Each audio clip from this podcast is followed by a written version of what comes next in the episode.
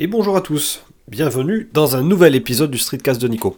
Alors, ce soir, je vais vous enregistrer quelque chose d'assez court, et euh, ça va vous renvoyer directement vers les articles de blog que j'ai pu euh, rédiger récemment. Euh, je voulais juste vous signaler que j'avais rédigé trois articles sur la Tesla Model 3 SR ⁇ que j'ai acheté déjà depuis un mois.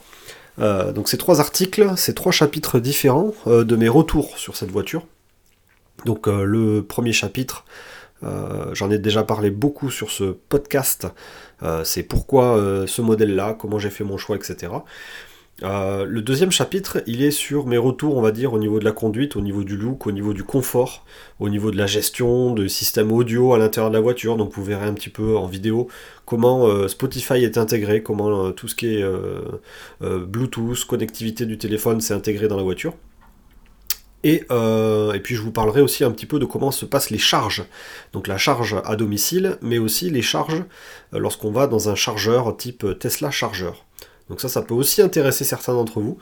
Euh, un petit, petit spoiler sur cet article-là, c'est que je, je, suis vraiment enchanté du véhicule, de la façon dont il se comporte sur la route, au niveau de son comportement routier, au niveau de ses, on va dire, de la capacité, de la facilité à conduire ce véhicule. Je suis très satisfait aussi des services qu'on a à bord, donc euh, on va dire toutes les petites fonctions additionnelles euh, au niveau du confort, au niveau des, euh, des, longs trajets, etc. Il y a plein de petites options qui sont quand même super sympas. et puis la charge, la charge dans les Tesla chargeurs ou la charge à domicile, pour moi c'est vraiment quelque chose de très, très confortable au final même si j'avais pas fait beaucoup de, charges à l'extérieur de chez moi, j'ai quand même réussi à faire un, long trajet euh, et, ça s'est très bien passé. Donc j'en parle un petit peu dans cet article.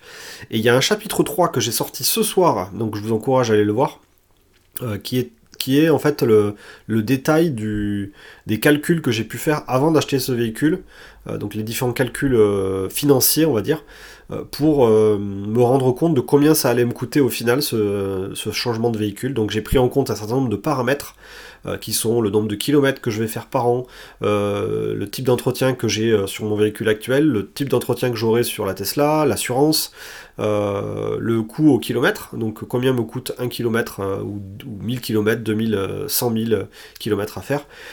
Et j'ai essayé de jongler un, peu avec tous ces paramètres pour justement estimer à la fin si c'était intéressant ou pas de vendre ma 308 pour passer sur une Model 3. Donc euh, il y a pas mal de paramètres qui peuvent changer entre ce que moi j'ai calculé et ce que vous, vous pourriez calculer de votre côté.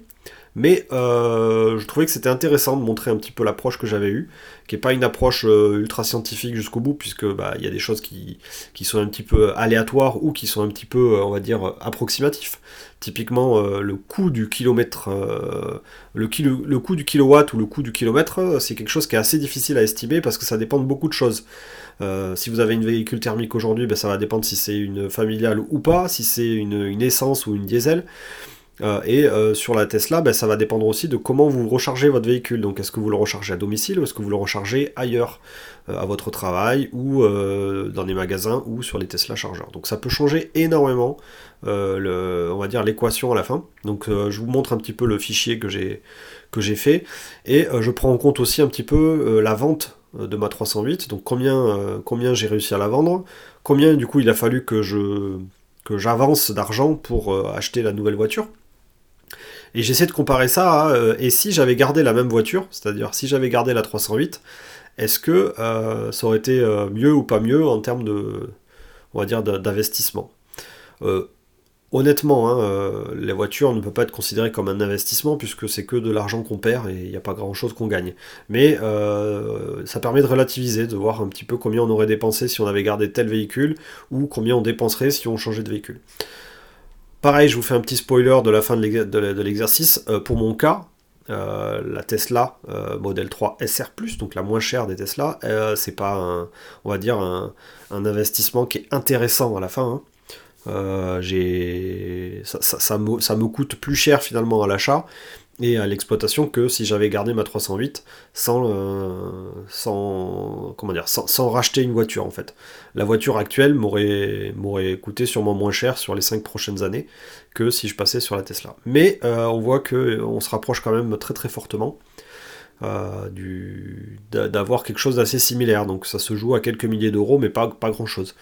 Et effectivement, si je prendrais en compte maintenant le fait que bah, ma Tesla dans 5 ans, elle vaudra peut-être plus cher qu'une 308 dans 5 ans, euh, effectivement, on peut se dire bah, finalement que c'était un investissement ou un achat qui était raisonnable euh, par rapport à la voiture que j'avais actuellement. Donc euh, là, le but était plus d'aller me, rassurer dans le sens où l'investissement ou enfin la dépense que j'allais faire en ce moment, elle n'était pas si déconnante que ça.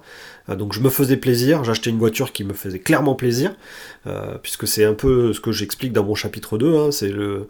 je suis vraiment très satisfait de, ce que, de ce que cette voiture m'apporte, et dans le chapitre 3, ben, euh, je montre que bah, financièrement parlant, c'est pas une si mauvaise affaire.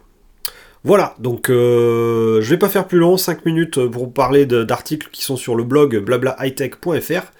Euh, je vous encourage à aller les lire euh, et puis surtout à interagir avec moi en fin d'article dans les commentaires. Faut pas hésiter à revenir me voir aussi sur Twitter. Euh, si vous avez des questions, si vous avez des interrogations, s'il y a des choses qui ne sont pas claires, s'il y a des choses qu'il faudrait que je, modifie dans mes articles, les commentaires sont faits pour ça. Je vous dis à très bientôt pour un prochain numéro. Ciao